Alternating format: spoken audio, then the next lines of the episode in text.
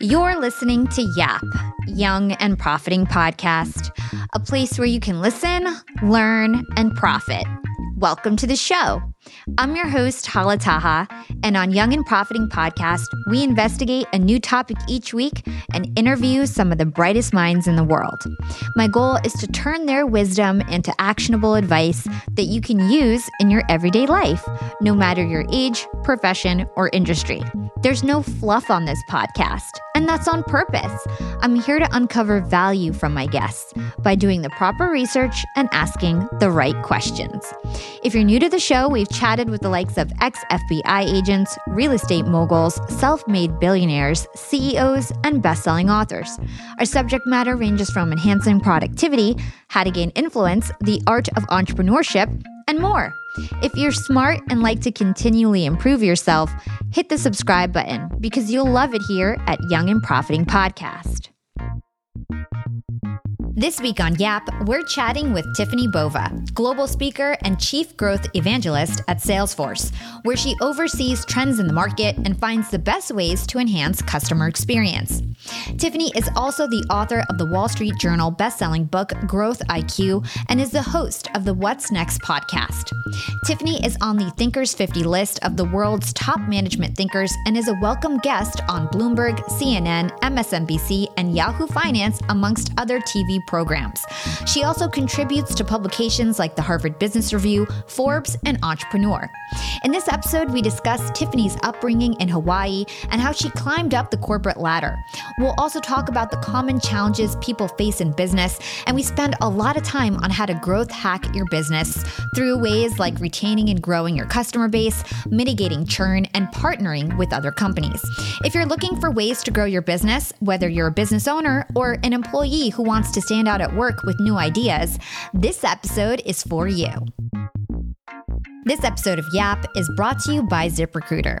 According to Forbes, gyms, mom and pop stores, and more are set to go on an epic hiring spree to meet the pent-up demand for all these services.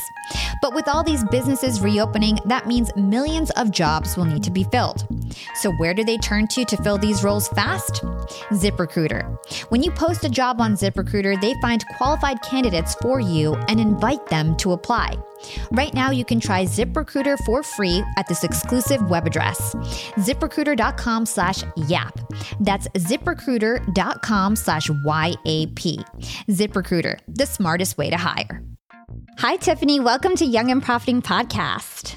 Thank you for having me. I'm excited to be here today. Me too. I feel like your career journey and all of your experiences are super relevant to my audience. So let's talk about who you are today. You are a Wall Street Journal bestselling author. You are also the chief growth evangelist at Salesforce, which is huge. You had an incredible journey so far. But I found out when I was doing research for this show that you actually grew up in Hawaii. And I believe that must have had a huge component to who you are today, why you ended up going into the type of business that you went into, what your values are. So tell us about you growing up in Hawaii and how that kind of shaped you in terms of who you are today and what you do.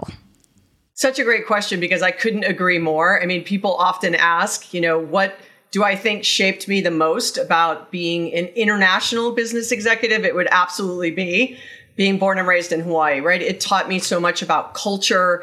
It taught me a lot about the different kinds of ways in which different people from around the world might do business and communicate. It was just a special, special place for so many reasons. I often say my childhood did not suck, right? It's like you learn about what happens in the ocean, and then in the afternoon you get in a bus and you drive down and you go and look at the reef and you look at the fish, and then I want to know how the world was formed and volcanoes. You get on a plane, you fly to the Big Island, you see an active volcano.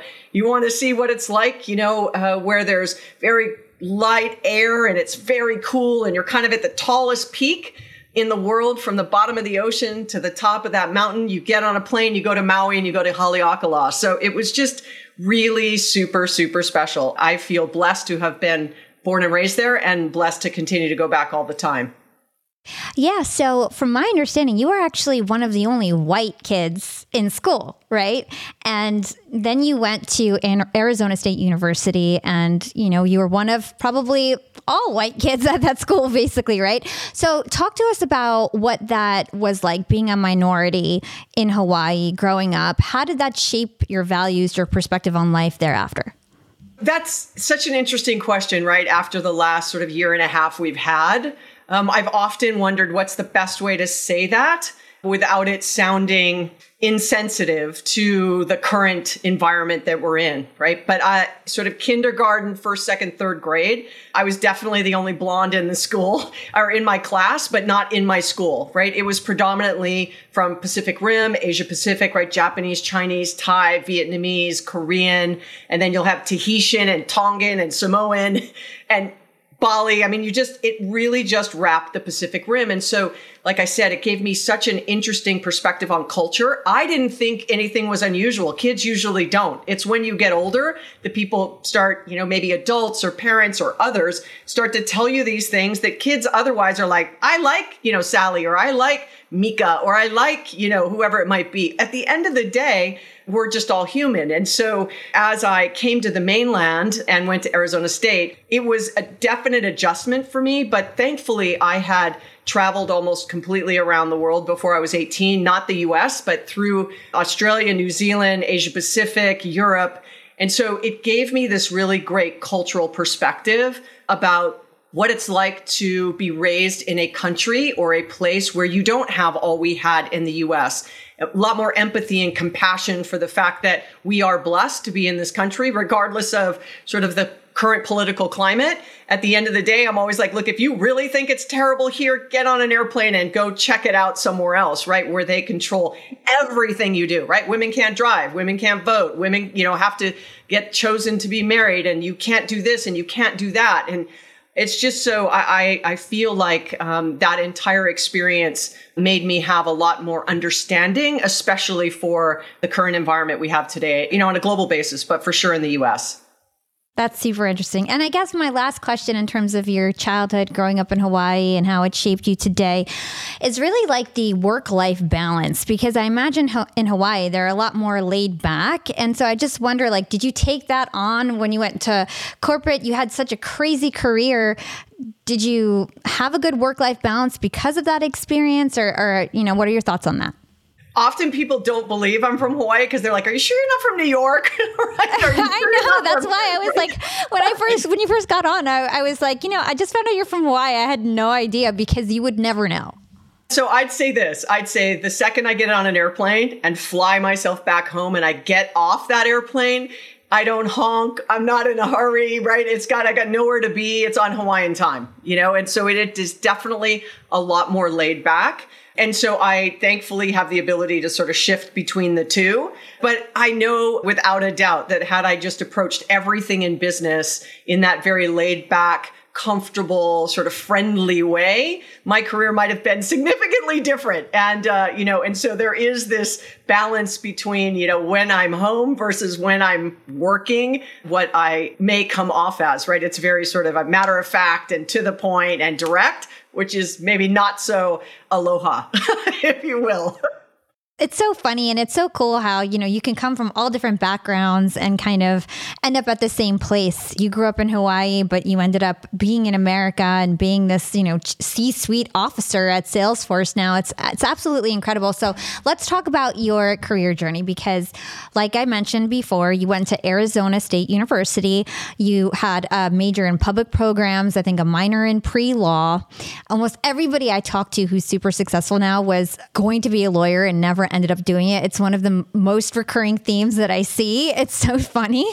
But anyway, you didn't end up becoming a lawyer, clearly, and you went into business. And I know that it's graduation season. Lots of people are graduating. They're trying to figure out, how can I, land that corporate career? And a lot of people are graduating with majors that might not have a lot of opportunities. So I'd love to understand how you ended up getting into business when you were public programs and pre-law as your majors. Well, one of the things that completely shaped my career, and I say every time someone asks me this question, is everything I learned about business, I learned at the carnival. And people are going to go like, okay, what does that mean? Right? And so even you laugh, but literally the carnival. So my best friend's family, when I was growing up, owned the carnival in Hawaii and indoor arcades. You know, I'm going to date this, right? But this is sort of the early 80s, 1980s. And so video games were not in the palm of your hand at that time. You had to go someplace to play video games. So it was sort of an indoor arcade and an outdoor carnival. And so at 15, 16, 17, 18, 19, 20, 21, 22, I worked for the family and I was sort of their other, you know, it's called Hanai, which means extended family. I was sort of their Hanai daughter. And so I worked for that company for about 6 or 7 years. And the mom was one of the very first female presidents of YPO. And so I had a front row seat to a female executive who owned her own business, who ran the show, right? Literally. And her husband ran the carnivals. It was a family business for him from the early 1900s, actually. His grandfather started the carnivals there. And then she had the indoor arcade. So, you know, I had this amazing experience of learning how to, like, something as simple as ordering a teddy bear. You'd think it's kind of easy, order a teddy bear. No, there are about 1,000 different plushes of that teddy bear, which impacts cost. And because you're in Hawaii, it has to be shipped in. So you have to make sure it's 3 weeks lead time. If you run out of teddy bears and you need them tomorrow, you're in trouble. Like, it's not like they could just fly them in right from someplace else and you get them in a half hour. It doesn't work that way in Hawaii, right? We are an island in the middle of the Pacific. So when I went to college, I wanted to do sort of business administration as my minor. It was kind of the middle of my sophomore year. My college counselor pulled me in, and let me be really clear, I was not a good student. I was an athlete. And so that was my way of sort of, you know, always, that's where I stuck my energy. Let me just put it that way. And I was not a learner that was a read write learner. I was a listen, watch learner. So it didn't work for school back then, right? You have to listen to a lecture, read a book, take a test. Really bad situation for me because it's just not the way I learn. So my college counselor called me in and said, yeah, business is not for you. We're going to have to pick another major, right? Or you're going to get yourself in trouble. We need, you know, we want you to graduate kind of a thing. So we're going to have to find something. Now you got an A in this class, criminal justice.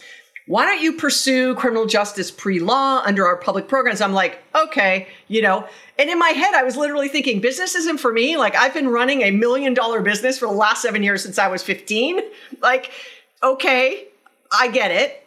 And so that's why I didn't graduate with an undergrad in business. It was just an accident that my college counselor was like, you may want to focus over there. So, you know, whenever I get that letter of donating to the Alumni Association, I'm always like, didn't you tell me I wasn't going to be good in business? You know, you're like, what that says is you never know, right? Sometimes people, counselors or whatever, especially in your college days, may not know what really excites you. And, you know, it may be false, you know, negatives in the fact that you're not doing well in a class. It could be all kinds of reasons, not interest, but just maybe the way you learn. And so that's kind of that story. And I think it's really important because, you know, I've been able to do well in business without an undergrad in business administration, nor do I have an MBA. So I was just going to go into the fact that I was looking on your LinkedIn profile and I saw like Wharton, and then I noticed it said certificate. And I was thinking, oh my gosh, she's done all of this without an MBA. Before we get into that, we have a lot in common. Like, I actually did terribly in my undergrad as well. And same thing, I was just focused on getting experiences. I was on the cheerleading team. I was in my plays. I was in my sorority. And like you said, that doesn't just, you know, because you get bad grades in undergrad doesn't mean that that's going to be the rest of your life. So if you're out there in college, remember that getting experiences and having real life skills is just as important as getting good grades. And I know lots of people who graduated with top grades in their undergrad who are like doing multi-level marketing schemes right now and not doing too much with their life in terms of like growth. So let's go into really quick, like your opinion on an MBA. You are a top executive at Salesforce and you don't have an MBA. So do you think that that's required in today's age? Or do you feel like you can, it doesn't matter what kind of educational credentials that you have, you can make it either way? Like, what's your perspective on that? Yeah, my perspective is I think you can make it either way, right? There's lots of people who run some of the largest tech companies in the world that didn't graduate college. You know, they dropped out and decided to be entrepreneurs and have done so much to change the world. So I think that education is important, but I don't think it's the only measure of whether you're going to be successful or not. That's kind of one and two, right? But for me, I knew in my way of learning that if I took my LSAT a number of times, which is the test you have to take to get into law school, and I did okay, but that taught me right away that I am not a good read a ton of stuff, memorize it, take a test, and do well kind of gal. If you want to share it with me and tell me a story about why this is what happens in the law and then ask me about it 3 weeks later, I'm going to remember because the story stuck with me, right? And so once I knew that, I made a decision not to go on for my MBA. And you know, at 21, I think that that was a good idea anyway. And then I considered maybe going back when I turned 30 and saying, should I go back for my MBA? Like to your point, because I want to kind of move up the ladder from an executive standpoint. And thankfully, I had a CEO who I was working for who invested in me and said, why don't you go take this Wharton Executive Certificate program? And so it was an 8 or 10 week program. We lived on campus. You know, we did a whole workshop. It was, you had to be a VP and above of a publicly traded company. And so, you know, all of those things. And so I got the opportunity where people from Johnson & Johnson and Harley Davidson, and it was just such a great experience for me.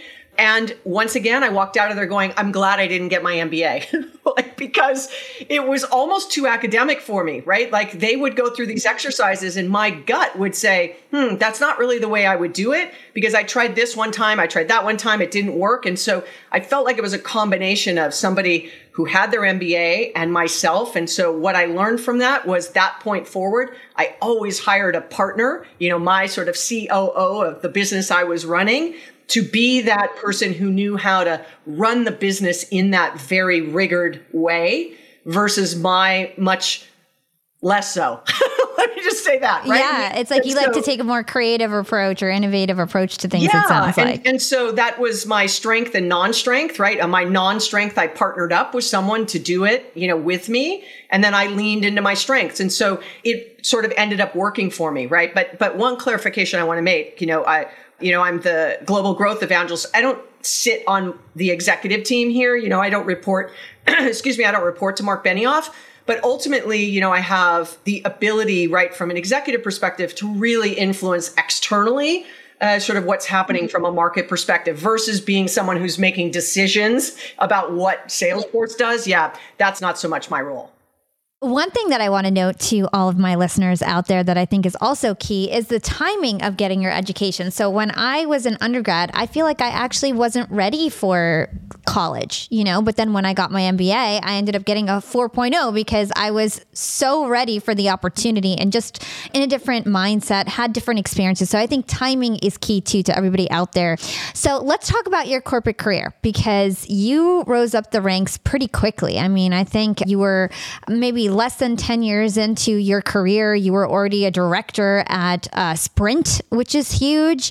Like we said, you have a great position at Salesforce now. You were a VP of several companies before that. So talk to us about why you think that you succeeded in your corporate career. What were some of the qualities? What were some of the things that you did that really helped you stand out? Because there's lots of people who get into corporate and move up either very slowly or don't move up at all. So I'm going to qualify my answer here because it's different than it was back then. You know, I have been in the corporate world, if you will, for about 30 years. So I like to say that my 20s were, I don't know what I was going to do. I was having fun and how do I pay my bills while still having fun, right? Then in my 30s, it was like, uh-oh, I need to get a job and like, I need to become serious about my career, right? And then in my 40s, it was like, I needed to take a bit of a break. And then in my 50s, which I am now, it was, I wanted to find a way to sort of give back. And the reason why I give that context is because my 30s was, I changed jobs every 18 months in my 30s. And at that time, that was considered a higher risk. Where now, you know, millennials, it's like they change jobs and no one blinks. But back then it was like, well, wow, you've changed jobs 3 times in 3 years. What's wrong with you? And I actually changed jobs for the following reasons. I would go into my employer and I'd say, hey, listen, I love working here. I love what I'm doing, but I'd like more responsibility. I'd like to challenge myself. At that time, I was an individual quota-bearing sales rep. And so I wanted to become a team lead or a sales manager or a sales VP. You know, I wanted to kind of move up the ranks. And so I went to my management, you know, my manager, my leadership team, and this is what I'd say. And so they gave the obligatory, we love having you work here. We value what we do. We'd hate to lose you, but we don't have anything right now. Give us like 60 days and let us come back to you. I'd be like, okay. take the 60 days, right? I keep doing my job, right? And I was always hitting quota. I was great at what I did. And so at the end of 60 days, lo and behold, I didn't hear from them, right? So I would go and I'd sit down and I'd say, okay, it's been 60 days. What can you sort of, what have we got to work with? And there was never an opportunity. So I'd leave. And every time I left, you know, once again, as an individual quota bearing sales rep, I increased my base pay.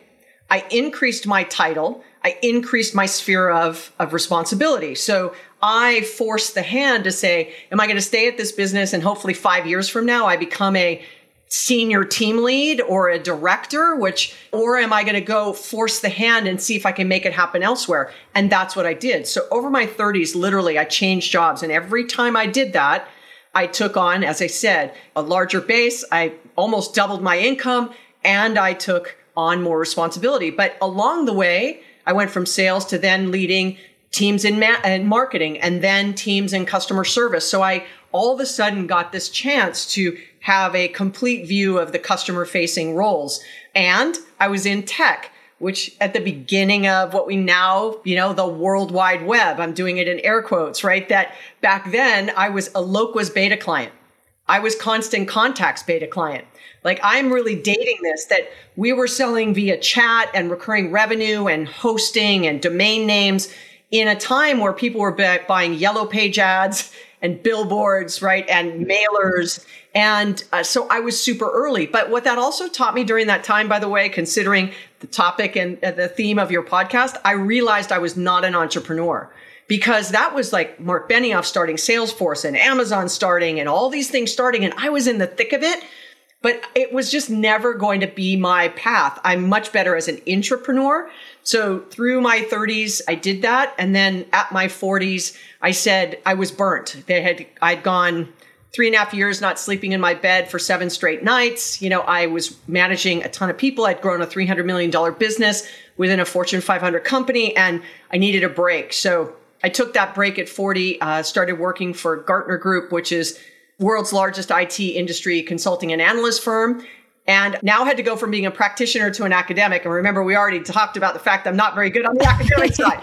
So I had to kind of fake being an academic. But by about year 3, I started to find my stride of how do you find data, communicate data, and really be able to persuade executives to think a little bit differently. And I got sort of better and better and better at that over time. And it really was the foundation of the career I'm in now. And so when I was at the end of my 40s, I said, I want to try to do something else. Salesforce showed up and said, we want you to keep doing exactly what you've been doing, but do it for us. And so it was a perfect creation of a role for me and kind of a culmination of, you know, 25 years of doing what I love, which is being an executive and running sales, service, and marketing.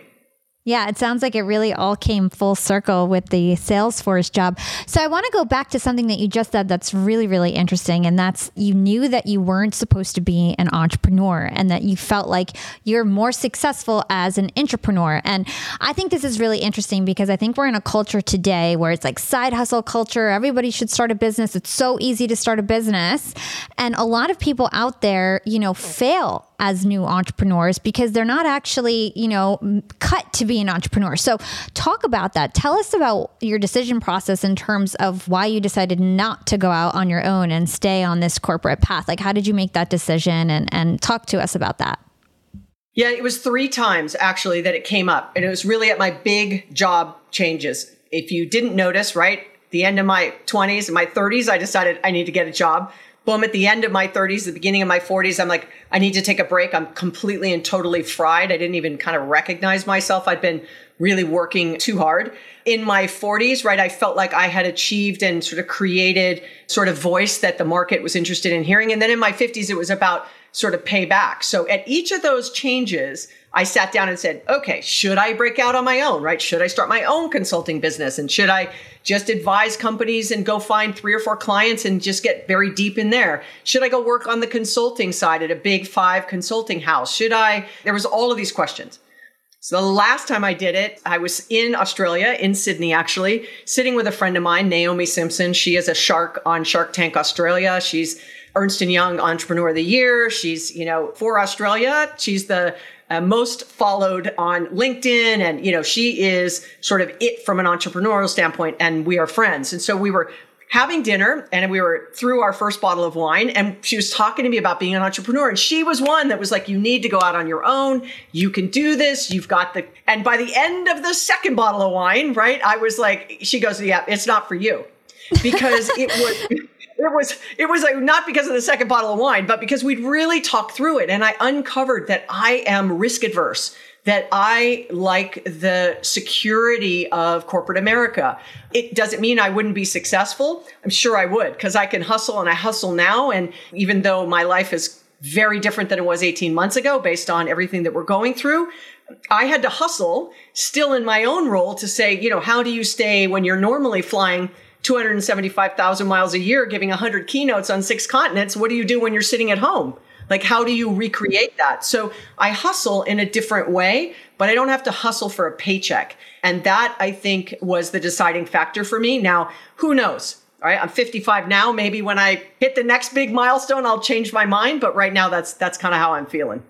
It's so interesting. And I mean, you're doing great either way. And I just want people to know out there that there's so many paths to success. There's not one path to success. You can be happy and successful doing just about anything. You can make money doing just about anything.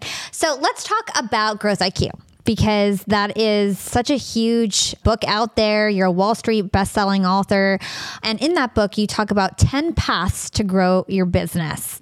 Before we go into some of those examples, I'd love for you to talk about why people have a challenge growing their business to begin with, and why that's so important. I can tell you that the decade at Gartner, my role was to take what we called inquiry calls from customers from around the world. Some were startups, like we had 3 employees. We want to hire our first salesperson, to the largest tech companies in the world, saying we want to reorganize our 30,000 strong, selling organization and our 500,000 strong channel organization. What do you think we should do? So it was this large swath between small startups all the way to enterprise 5 companies. And throughout that time, I took probably 300 or so calls a year. And so do that across a decade. It was almost 4,500 calls I'd done. And it was a constant theme.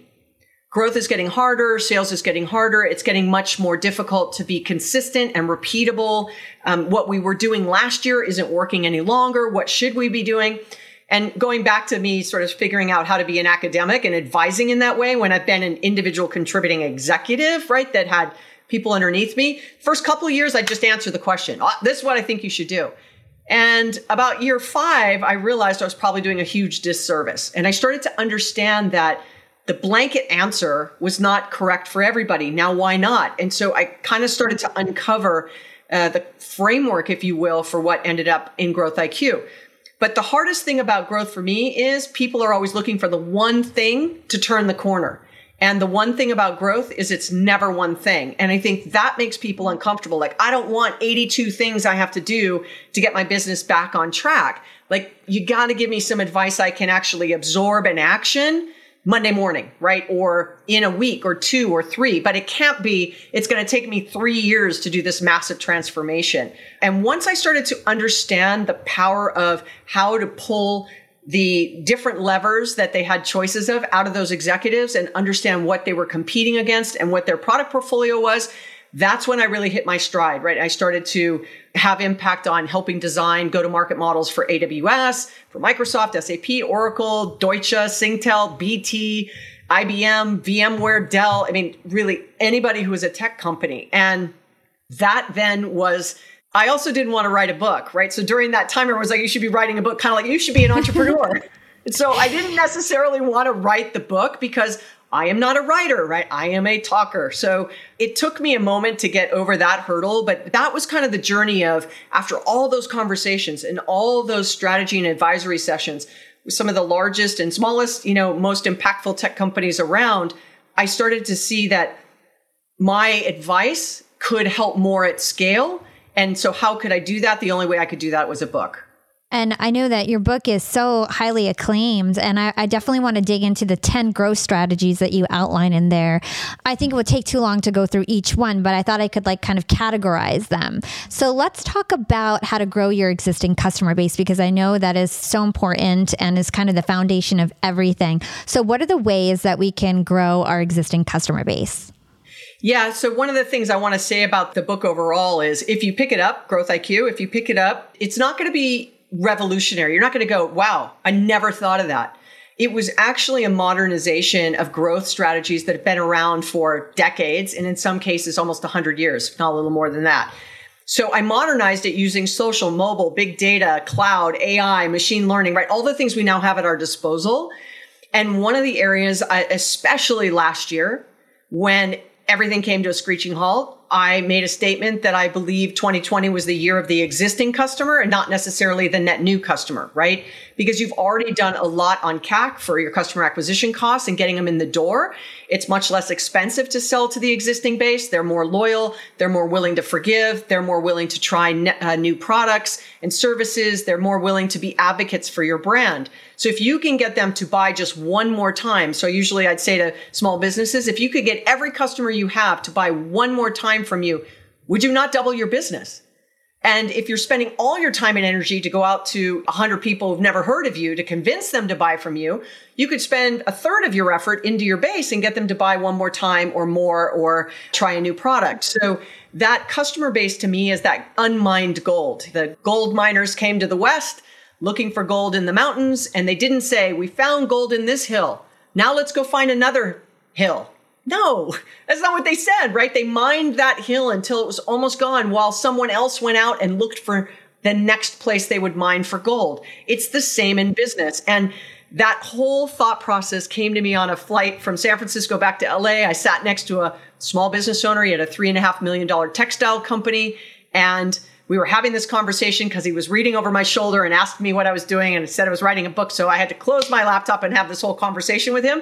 But I will tell you that that was such an important nugget for me, so much so I included it in the book, that he had 100,000 customers and he was struggling to grow. But then when I asked him, how many of those customers bought from you this month? Didn't know. This quarter? Didn't know. This year? Didn't know. What's your most popular products? What's the next? And he knew nothing. And so I'm like, so you're just out there chasing net new business when you've already got this 100,000. So I said, whatever you take from me, out of everything I've just said to you, hire an intern. USC is right down the street. Find three, have them come in, clean up your database, set something up. I'd love for it to be on Salesforce, but please get something.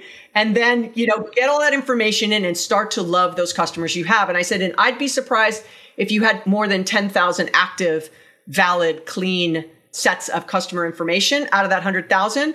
And so he challenged me on it. And he said, we're going to go to lunch in 30 days. And I'll tell you, we went to lunch and 30 days later, he hadn't done it yet. So, the thing out of this, is you can just lead executives, people, entrepreneurs, small business owners. But unfortunately, there's so much happening simultaneously that they spend very little time kind of planning the future because they're so in the now. And so that customer-based penetration path that you mentioned is such a critical part of any organization's growth engine. No question. This episode of Yap is brought to you by Gusto. If you're a small business owner, this is for you. Running a business is just plain hard. There's endless to-do lists, employees to take care of, and your ever-present bottom line. So first of all, kudos to you for staying on top of it all. Gusto wasn't just built for small businesses. It was built for the people behind them. Their online payroll is super easy to use. They can automatically calculate paychecks and file all your payroll taxes, which means you have more time to run your business. Plus, Gusto does way more than just payroll. They can help with time tracking, health insurance, 401ks, onboarding, commuter benefits, offer letters, access to HR experts. You get the idea.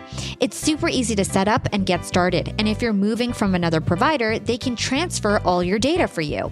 At Yap Media, we are gearing up to start our HR benefits on Gusto. And this was the plan even before they sponsored the podcast. After doing my due diligence, diligence and research, I chose Gusto because they provide payroll, benefits, onboarding, and HR all in one place for an affordable price for a budget that suits my growing startup. It's no surprise that 94% of customers are likely to recommend Gusto and that it's been trusted by over 100,000 businesses just like yours. Gusto really cares about the small business owners they work with. Their support team is super attentive and helpful. And since money can be tight right now, you can even get 3 months free once you run your first payroll. Just go to gusto.com/yap and start setting up your business today. You'll see what I mean when I say it's really easy. Again, that's 3 months of free payroll at gusto.com/yap. This episode of Yap is brought to you by ZipRecruiter. According to Forbes, gyms, mom and pop stores, and more are set to go on an epic hiring spree to meet the pent-up demand for all these services. I don't know about you, but I am so bored of my home workouts. I'm really excited to get back to my gym classes and feel the energy of a group workout once again. I miss it so much. That old saying, you don't know what you've got till it's gone, is so true. I'm ready to go back to the spa. I'm ready to go back to comedy shows, concerts, movies. I feel like a social butterfly that finally got her wings back. But all these businesses reopening means that millions of jobs need to be filled. So where do businesses turn to fill all these roles fast? ZipRecruiter. ZipRecruiter's technology finds qualified candidates for your open roles and proactively presents them to you. You can easily review recommended candidates and invite your top choices to apply, which encourages them to apply faster. ZipRecruiter's technology is so effective that 4 out of 5 employers who post on ZipRecruiter get a quality candidate within the first day. Right now, you can try ZipRecruiter for free at this exclusive web address, ZipRecruiter.com/yap. That's ZipRecruiter.com/YAP. ZipRecruiter, the smartest way to hire. Let's talk about the customer experience, because customer experience is key. Retention, keeping your customers, is really, really important. Because like you said, you don't want to just be in the business of chasing and chasing. You want to keep and grow your customer base. So talk to us about churn and some of the best ways that we can improve our client experience and mitigate churn. Yeah, so I'm going to go back to 2002. When I was the SVP for sales, marketing, and customer service at the US's largest web hosting company at the time. It was about 4 times the size of Rackspace. We almost bought Rackspace, actually. And we had recurring revenue, right? Web hosting, right? So someone's website. And that business is now called web.com. It used to be called Interland. Web.com took the shared business. The dedicated business became Pier 1. And a lot of our custom sort of IP got sold off to GoDaddy. And so during that time when we were selling hosting, at the end of the month, we would have this spike in churn. And if you understand anything about churn, right, you add 100 customers. If you're losing 10, the next month you have to add 110 just to sort of, you know, keep it going. So you don't want the bucket to be losing customers as you're putting it in, because it puts more strain on your selling organization to make up for what you're losing from a revenue standpoint. So we'd get this spike in churn.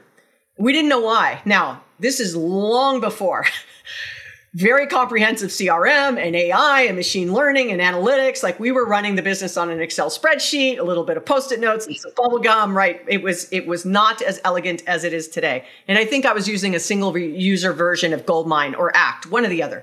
Anyway, so we did some analysis and we realized that people's credit cards were expiring at the end of the month. So their website would go down, their email would stop, our call, you know, customer service call center would spike on calls, and our churn would go up.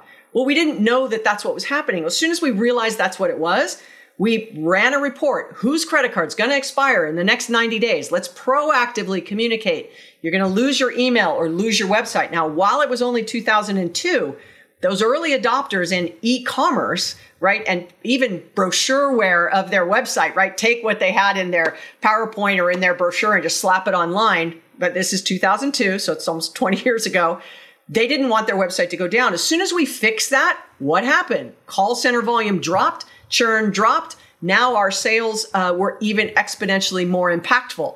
And so something that simple, right? And so I call it in the book not being like win your customers back in a defensive mode, but offensively getting ahead of them leaving you, which was that example, right? 90 days, getting them not to leave in the first place, then you don't have to win them back, right? They just are with you. And also they feel like you're paying attention and care enough about them that you don't want their website and email to be down. So, you know, I give that as an example, but that ties, as you mentioned, Hala, right into customer experience. You know, that the experience a customer has with you has implications into, you know, how loyal they will be to you as a brand.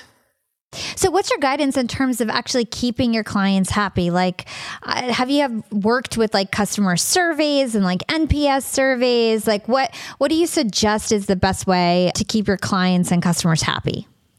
So I'm going to go back to that same example. So there was something in the system that was not allowing the customer service call center agents to actually reactivate a customer when they'd call in and give their credit card. Okay. So remember, I have a churn problem, but customer service agents are taking the calls. They need to reactivate. They basically had to open a ticket instead of instantaneous activation. And, you know, back then we had control panel, it was Plesk at the time, which powered a lot of what was happening from a user interface to websites, right? Provisioning sites, emails, and domains. And so I could not get the executive team to prioritize getting the customer service agents to be able to reactivate a site on the fly, right? Versus opening a ticket. And it doesn't matter how I tried to persuade them, right? Sell them on the churn story, sell them on everything I just shared with you.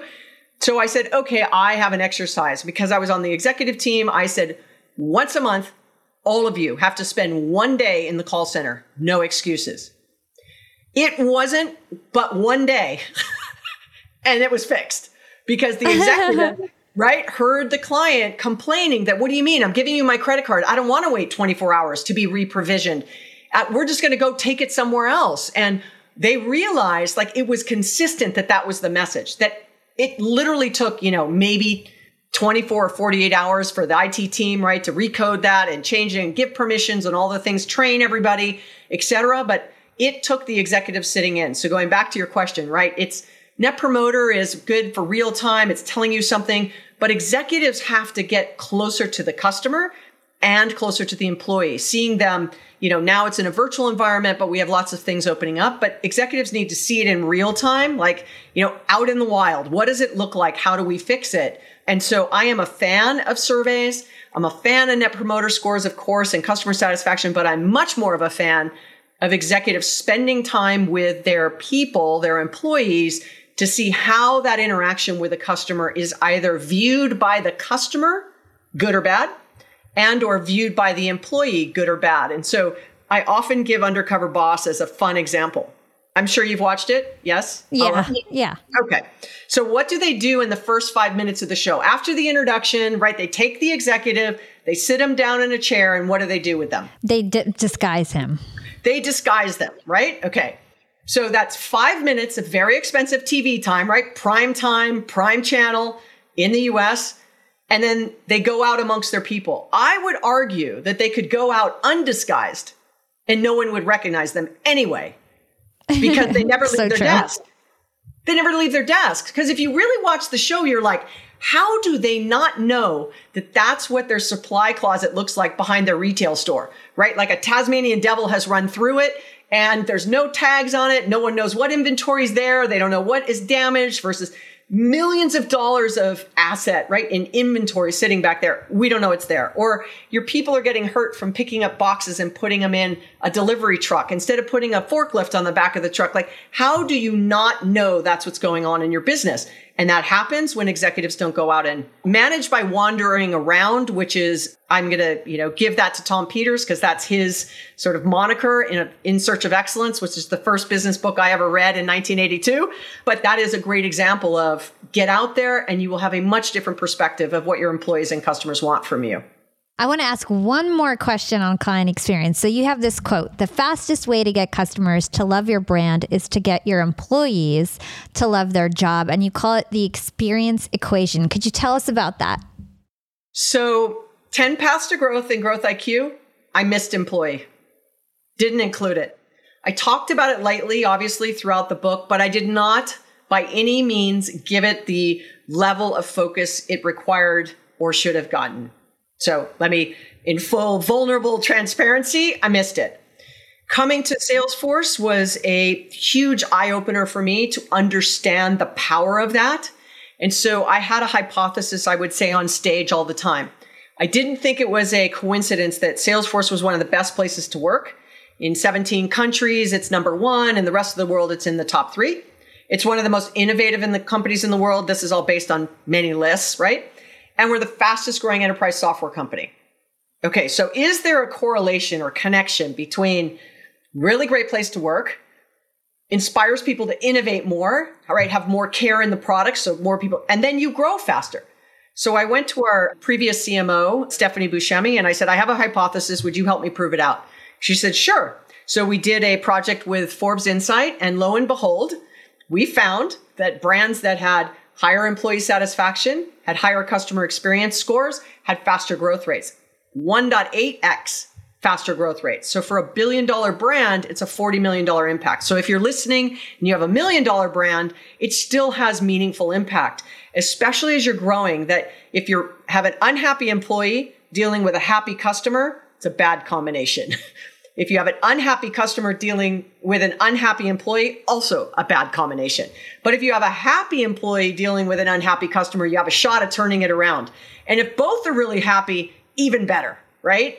And I think Zappos is a great example of how you can really instill that all the way to the right of the extreme of what that looks like, right? No roles, no rank, no authority, right? Everybody's sort of, and everything is about that customer experience, even if you sit on the phone for 8 hours. That's the extreme of it, right? And then you have companies that don't look at it that way at all. And so what we found in the research was brands are either hyper-focused on CX or customer experience, or hyper-focused on EX, but rarely both. And so that has been kind of the platform for the conversations today that I've been giving. We're in the middle. That was a US. What's EX stand for? Just to be clear, what does EX stand for?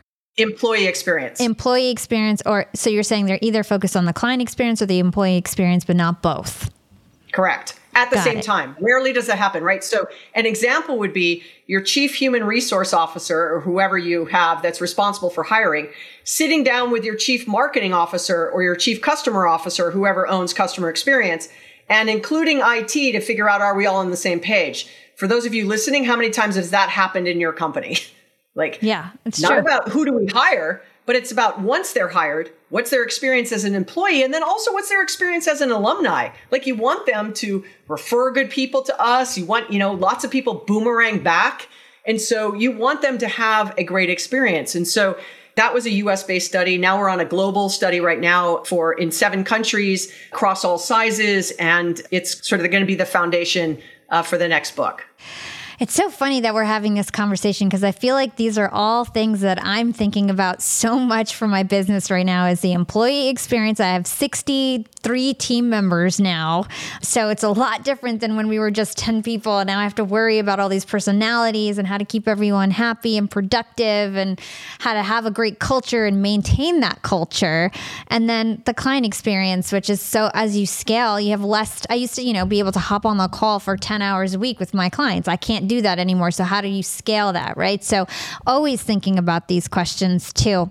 Yeah. And the decisions you make now, Hala, so anyone listening, right? If you're a small business, startup, entrepreneur, and you're hiring your first, fifth, 10th, 64th employee, whatever it is, the decisions you make now, the systems you put in place, the processes you put in place, the culture and feeling you're trying to create. If you start when you're small, Mark Benioff started Salesforce with a concept of give 1% of our time as employees. And when there was only 3, it was easy to do. And now there's, now that Slack is closed, I don't know what the number is now with how many employees we have. Maybe it's 75,000. But 1% of our time, 1% of our equity, and 1% of our software. And he made that decision day one. And so, or you could say Jeff Bezos, day one. It's never day two. It's always day one. Now with a new CEO, sort of a play on day two, but I think you get the point. And so however you start that business, look at those entrepreneurs that have done it that way. The value of understanding the power of those two things will be so important to you as you start to get to 1 million, 2 million, 5 million, 50 million, $100 million. You can't get there if you're churning people, because it's a bad place to work. I totally agree. So let's continue on with some of your growth strategies. Let's talk about products and services. How can we grow our business leveraging products and services? What are the different ways? So I'm going to frame this in a concept called jobs to be done. I'm not sure, Hala, if you're familiar with that concept. Are you familiar with the concept jobs to be done? No, I'd love to hear about it now. All right. So jobs to be done is, do people go to Theodore Levitt? It's really his concept. Do people go to Home Depot or Lowe's to buy a 1/4-inch drill bit, or do they go to buy a 1/4-inch hole? A hole, I guess. The solution. That's right. Yeah. Yes, that's right. That's right. Right. But what they actually do is they actually buy the ability to hang a shelf or build a desk. That's what they really do, right? Because a hole for hole's sake, you're kind of like, okay, I got a hole in my wall that's 1/4-inch thick, woohoo, right? You need to do something with it. So the job to be done, it's a great way for you to understand that, you know, 1,000 years ago, people used smoke signals to communicate, right? Hala, you're in another town. I'm going to smoke signal you. I want to communicate with you. Today, I want to communicate with you and I text message you. The job to be done is the same. I want to communicate with you. The solution to do that has gone from smoke signals to text messages, but it's still the same job. Make sense? Mm-hmm. All right. So if you're a small business, if you're an entrepreneur, what job to be done are you trying to solve? So even if you think about Steve Jobs and the iPod, what was the job to be done? Well, I run 10 miles from my house and my radio station on my Walkman doesn't work. Or I have to listen to the same CD over and over and over again. Or I have to listen to the same tape. For those of you who are listening who don't know what those things are, look them up. But if you can think about what are the things that you can do, the job to be done was listen to music while I'm working out, or listen to music when I'm on a walk, or whatever it might be. The job to be done was the same, but how am I going to make it better? How am I going to make it 10,000 songs? How am I going to put the power in the hand of the listener instead of the radio station? And you can't run with 10 CDs for your run. So the job to be done was the same. The solution changed. So if you can understand and master that concept, like look it up, there's a ton of stuff on it. There's books on it.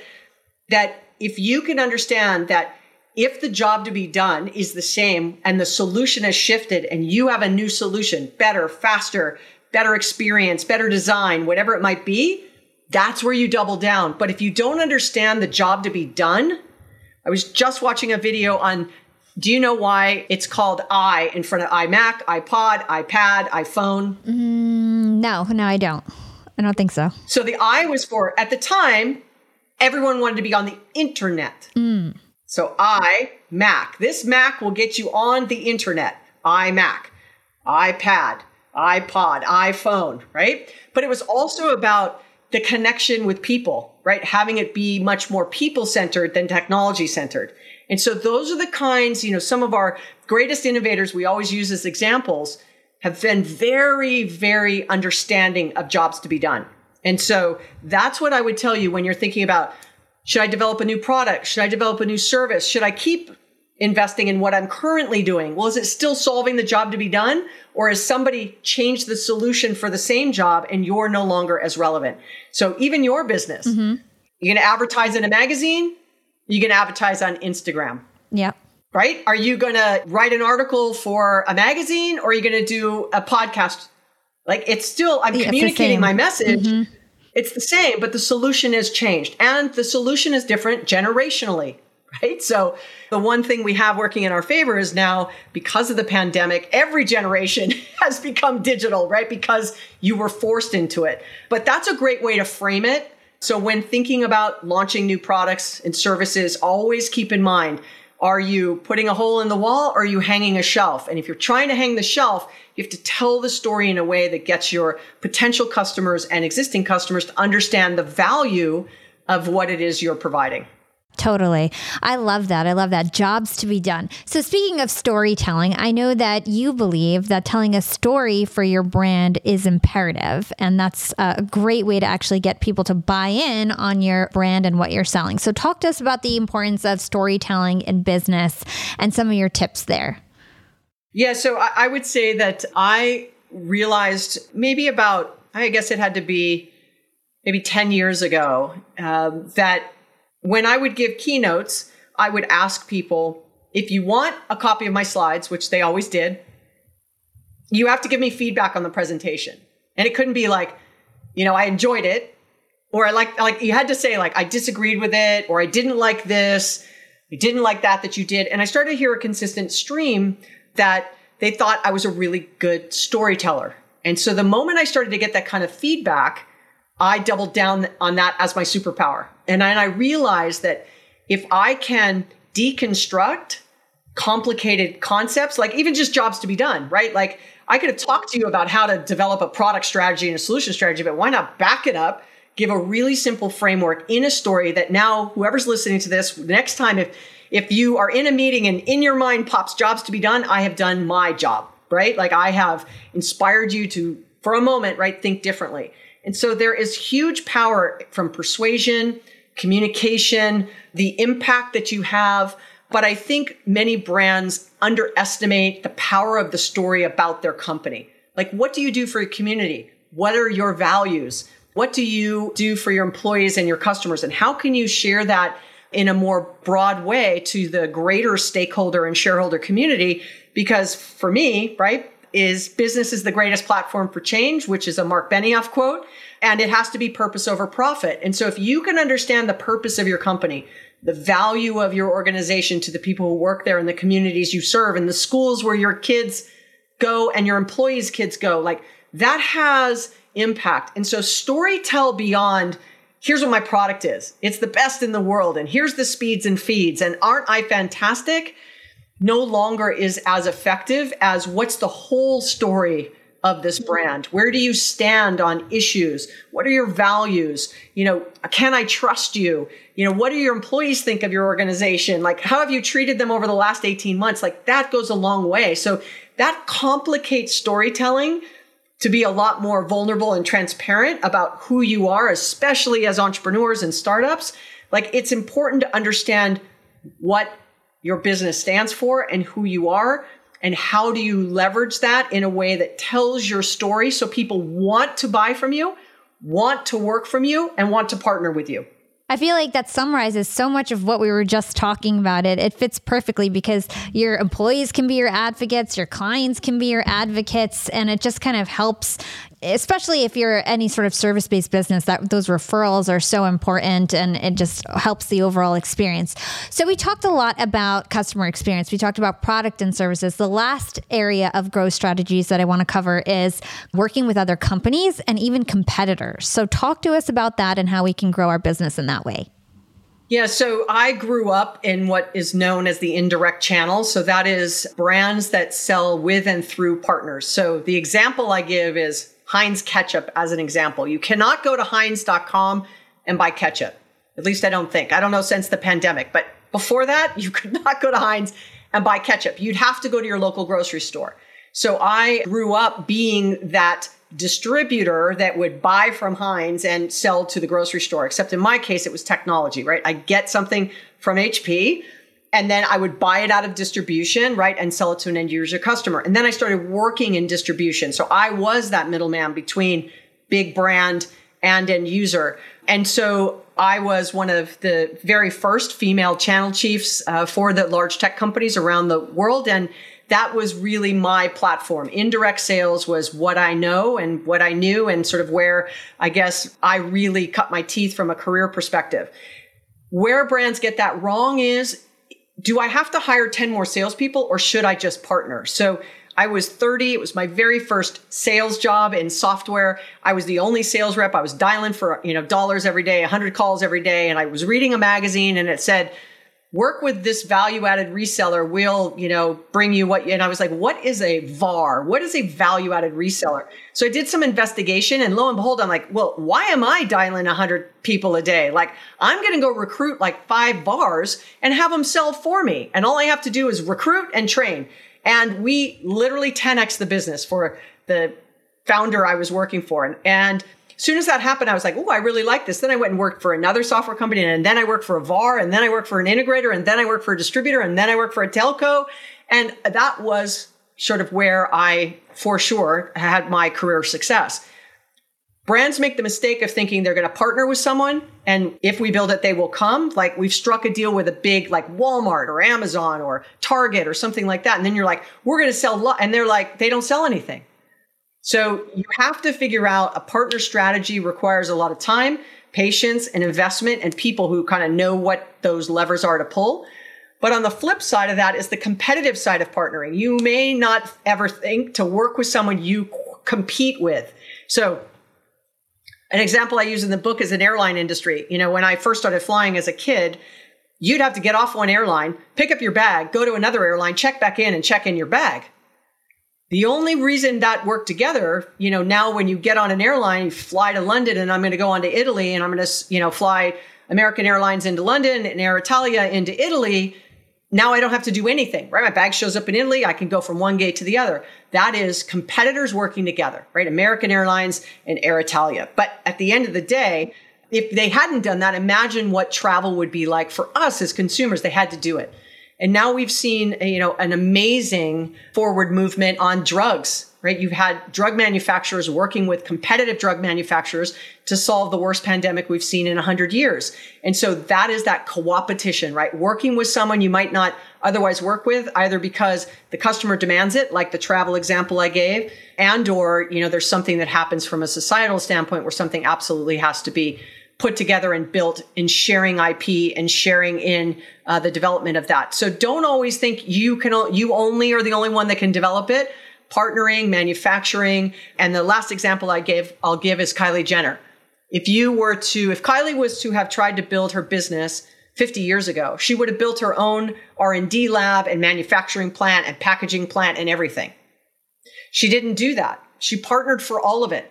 And so she got to, it depends, you know, whose numbers you believe. But when I wrote the book and I used her as one of the stories, let's call it $500 million brand. She had 12 employees. $500 million brand with 12 employees. Got to $1 billion faster than the top cosmetic brands in the world. And she did it. Now, mind you, you know, she has like 10 countries and followers, right? So you need that. But go back to the strategy of how she did it. She said, I'm going to partner to deliver it versus building it on my own. So that's sort of the power of partnerships, both intentional and then co-opetition in that way that I described. Young and Profiters, they may call me the podcast princess, but I'm also the LinkedIn queen. I've been a LinkedIn influencer for 6 years now, and I teach one of the most popular courses about LinkedIn. And I love to teach sales on LinkedIn because when it comes to B2B sales, LinkedIn has got that on lock. LinkedIn is where all the decision makers are hanging out.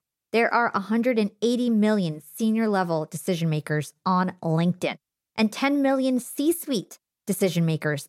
These people are on LinkedIn and they're in the mode to buy. They're using LinkedIn for their buying journey, to research vendors or sales reps that they might work with, to look up how to solve their problems, to learn from industry thought leaders. They are in the mode to buy, whereas on other platforms, they're in the mode to be entertained.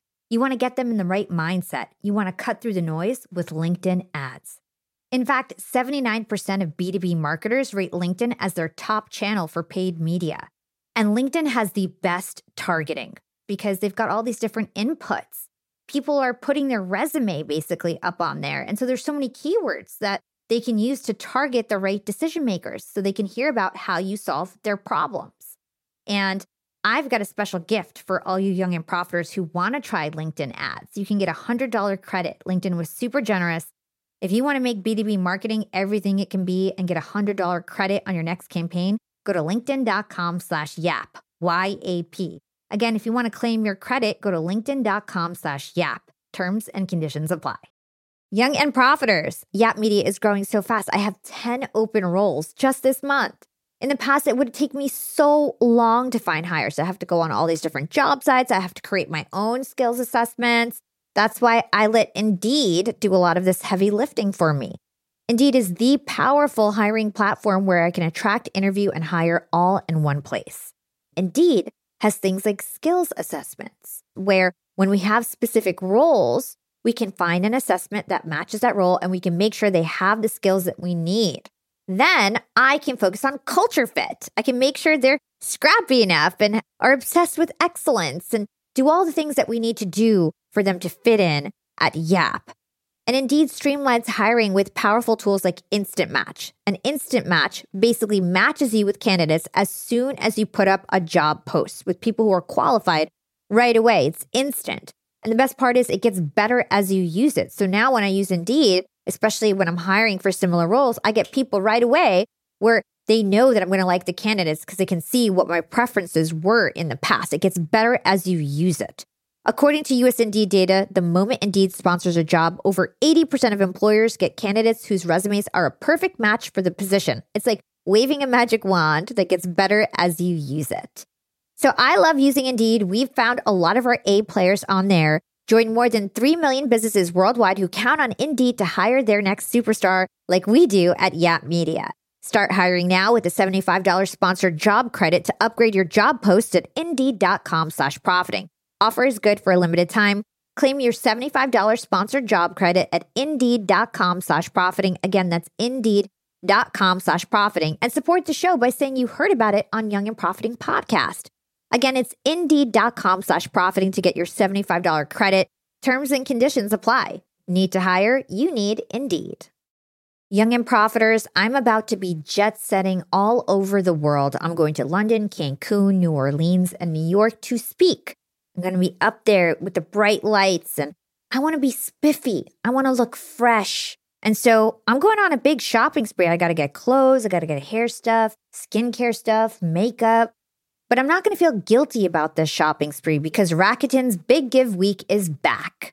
Rakuten is the shopping platform for savvy savers. From May 6th to May 13th, they're having their biggest cashback event of the year. I'm talking about 15% cashback at hundreds of stores with additional cashback bonuses. And they've got so many stores participating in their Big Give Week. So when it comes to clothes, I'm looking at Splendid and Good American. And when it comes to beauty, they've got so many good stores participating. They've got Ulta, Fenty, Bobbi Brown, Blue Mercury. And all the products that we love, now we can get cash back. It's like getting a discount on the stuff you're going to buy anyway. It's absolutely amazing. They even have travel brands, so that's going to be super convenient for me with all my upcoming trips. Expedia, Hotels.com. You can get deals on everything from electronics to home goods to travel and beauty. Young and Profiters, you're going to want to grab this limited time deal with both hands. You get high cashback rates for only 8 days. So hurry, membership is free, and when you sign up and shop today, you get an extra 10% cashback boost. That's an extra 10% cashback on top of the 15% cashback. You won't see higher cashback rates than these. Go to Rakuten.com or download the Rakuten app at Rakuten. Shoppers get it. Yeah, I love those examples. Thank you so much for sharing them. I love that you give actual case studies. It really helps to stick in the mind. I'm sure everybody's enjoying this conversation. So my last question to you in terms of growth strategies and growth IQ is really the fact that one of my biggest takeaways was that you can't do these in isolation, right? You have to layer them together, and it's really all about the timing as well. So talk to us about how to prioritize, what strategies to use, and the importance of realizing that it's not a one solution is going to get you on your way to success. You have to think of multiple things. There was two sort of aha moments for me for the book. One is this combination. And I said probably half hour ago, right? It's never one thing about growth. It's always multiple things. And that's this. It's never one growth path. You're always going to want a great customer experience. You're always going to want to not lose customers. You're always going to want to optimize the way that you sell. If you just pick those three, they're kind of consistent no matter which other path you pick, right? I'm going to launch new products. I'm going to enter a new market. So the combination of growth paths is the holy grail. It's which ones. It's very much like a Lego set, right? Sort of put it together, see what works, and then you may have to change it along the way. But the big one was Growth IQ is, as I sort of mentioned, that I'm a listen learner, visual learner, that the way I remember is through stories. So the book has 30 stories, 30 case studies, 2 positive use cases of each of those growth paths, and 1 cautionary tale. And so it gives a good example of the Kylie example I gave. It's quick. It's 4 pages. You can get the gist of it and move on to the next story. And so that was the way of me telling this without it being very academic and heavy in content and not a lot on the story side, going back to the power of stories. But the aha on it when I started to deconstruct those stories was the sequence or order in which you do those, make those decisions or make any decisions actually has the greatest impact on your ability to be successful. Example, if Netflix had started streaming in the US before they started mail order with DVDs and VHS, do you think they would have been as successful? Probably not. Probably not. No. And there's a reason why. We didn't all have high-speed internet in our homes at the time. We had VHS players and DVD players because Blockbuster had trained us to go get what we wanted, right? We had to drive there, drive home, put it in. So let's go back to jobs to be done for just 1 second. What was the job to be done? Watch a movie. Entertain my family on a Friday night. Watch a movie at home. That's the job to be done. The solution changed. I have to drive to Blockbuster, drive home, or I can choose it and it will mail to my house, saving me all that time, but I still get to watch a movie on Friday night. So if you take that job to be done, right, the solution changed, but the job was the same. Yep. Right? And then you could say, right, applying it to a phone, watching it on your iPad, watching, right? It's still entertainment. Solution changes. Back to the order in which you do things. So if they had just started with streaming, we all wouldn't have enjoyed it because we didn't have high-speed internet. Interestingly enough, Blockbuster had tried streaming almost a decade before Netflix, but found the same problem. Had they just hung on and started to give people an option as they started to get high speed, you know, into their homes and say, well, you could come here or you can watch it on high speed, Netflix would not be Netflix. But they didn't hang on, right? And so when Netflix left the US and went to the mainland, I went to Europe, they didn't start with mail order because they already had high speed internet because the market had shifted. So the order in which you do things has implications. McDonald's is another example I give. They went to all-day breakfast, which their customers, we all had been asking for over a decade. We want all-day breakfast, and they never did it. Finally, a new CEO came in and said, hey, we should do all-day breakfast. What a good idea. So if they had made that decision on a Friday and turned it on a Monday, it would have failed because you can't cook burgers at the same temperature you can cook eggs. So they needed to add a grill, which meant they had to remodel the kitchens of 3,000 franchisees. Then they could launch all-day breakfast. So that's what I mean by sequence, the order in which you do things. If you hadn't reorganized the kitchen, the idea, which actually got them back to growth and gave them the best growth rates they'd had in well over a decade, would not have happened. If Netflix had started with streaming, we probably wouldn't have them around today as they are. So I give that to you as a, just because you have the right decision, is it the right timing? Is it the right combination of things that you're doing? So that's why I say the one thing about growth is it's never one thing. I absolutely adore that. Thank you so much. The last question I ask all my guests, and this is your opportunity to give us any sort of last gem, is what is your secret to profiting in life? Trust the process. Trust the process. It's a short answer, but I gave you a lot of history on my career. Had I thought that I had to stay one place and move up and trust the fact that was going to happen, or did I bet on myself and change jobs? Not always moving up. Sometimes it was lateral. Sometimes it was down. You know, ultimately I had to trust the process. And when you're young, you have no patience. You want it to be done. You want it all to be, you know, perfect and ready. And as you get a little bit older, you realize that's rarely, if ever possible. So you have to trust the process that even if you try and fail, you will have learned something, right? You either win or learn. You never lose. So, you know, I'd say trusting the process is absolutely the best piece of advice I can give anybody. I completely concur. And where can our listeners go to learn more about you and everything that you do? So Growth IQ is out in bookstores still and online. It's translated in 9 languages, which is just awesome. It's in Portuguese and Spanish, Korean, Simple Chinese, Mandarin. What am I missing? Polish, Vietnamese, Thai, and something else. Yeah. Anyway, so it's really cool to see it in other languages, like, you know, because hopefully they translated it right and it has the same meaning. I have to trust that. So the book, What's Next, is my podcast with Tiffany Bova, where, you know, I have some really amazing guests. I'm super active on LinkedIn and Twitter and Instagram. So follow me, let me know what you think, what stood out, what you didn't agree with. I'm always open to a great conversation. Awesome. And we'll definitely stick all your links in the show notes. I highly recommend her book, Growth IQ, her podcast, What's Next. Make sure you guys go check it out. Tiffany, thank you so much for all of your time and your wisdom. It was an absolute pleasure. Oh, thank you, Hala, for having me. It was my pleasure being here. Thanks so much for joining us on another episode of Young and Profiting Podcast. If you haven't yet, take a moment to subscribe to this podcast so you never miss when we drop a new episode. And if you guys are tuning in to the very end of this show, you've got some bragging rights.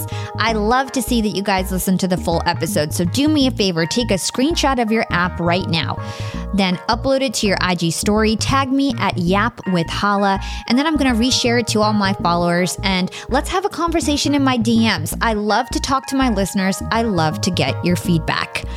Over the years, Tiffany was asked by many executives at the world's largest companies to help them with one thing that would help drive growth. She realized that too many companies seek out that one right move, which rarely exists in order to grow. The reality is, when it comes to growth, that one thing is never just that one thing. Growth is actually far less complicated than most people make it out to be. As Tiffany explained during this podcast and in her book, Growth IQ, there's just 10 simple ways that are often misunderstood that are passed to your growth as a company. Most of them we covered in this podcast, but some of them we didn't, so I'm going to quickly outline each one. And if you want to learn more, go grab a copy of Growth IQ. It is a best-selling book for a reason.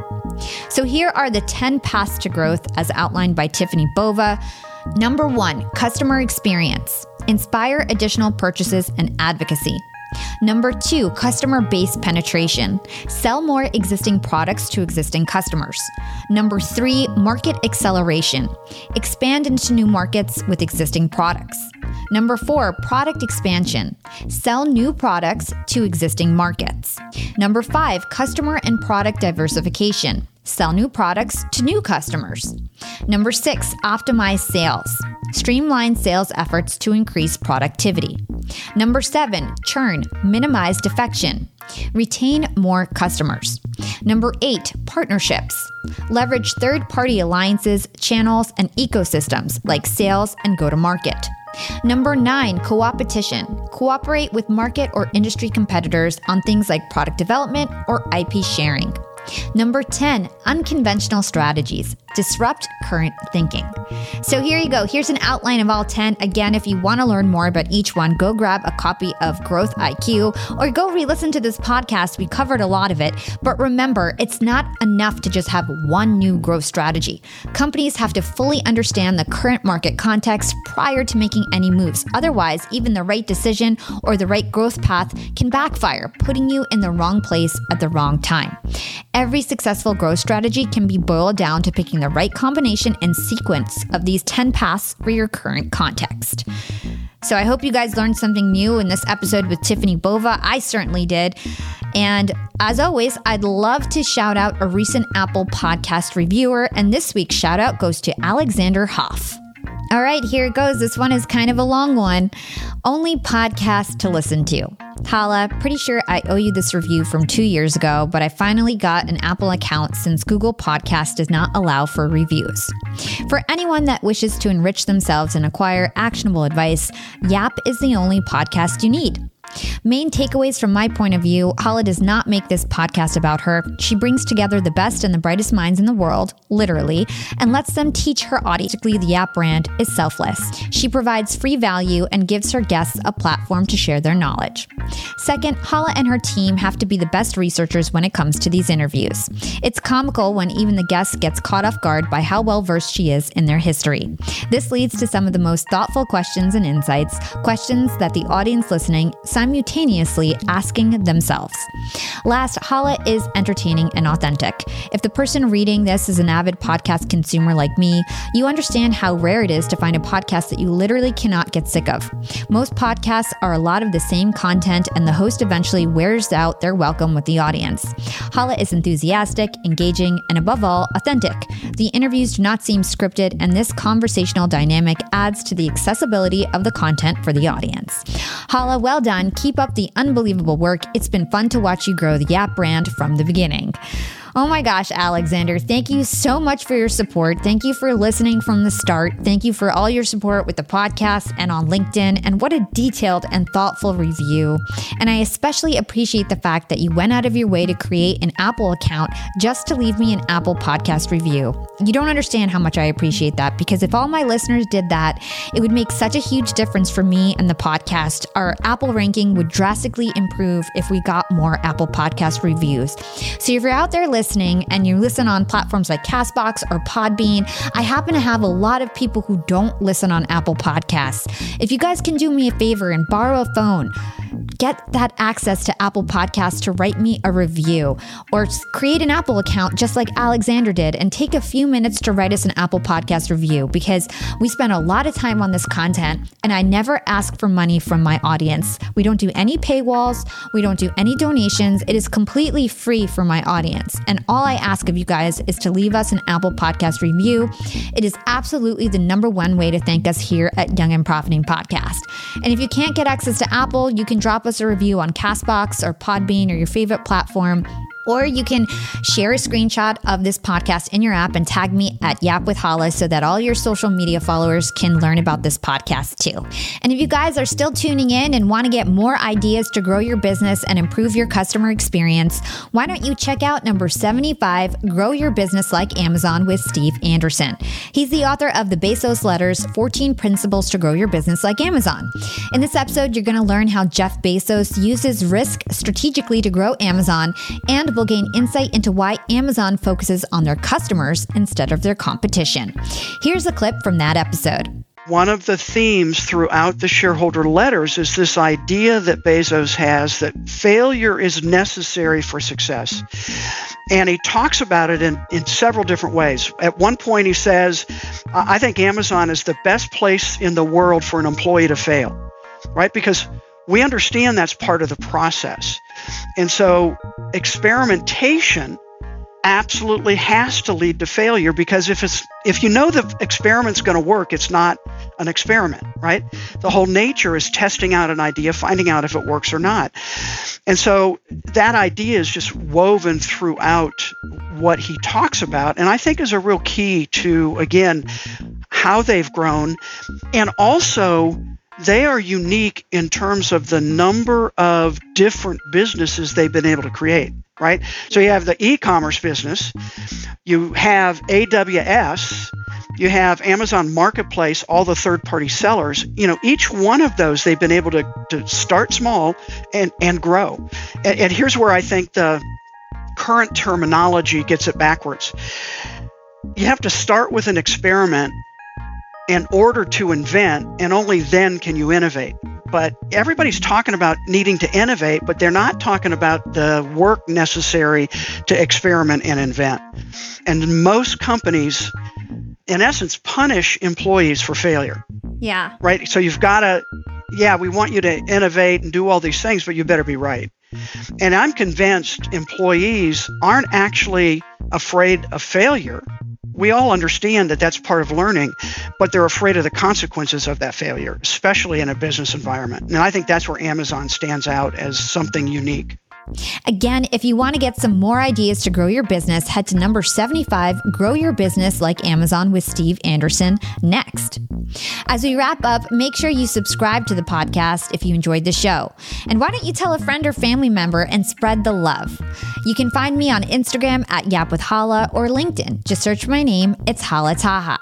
Much love to the incredible Yap team. I'm so proud of everyone. This is Hala signing off.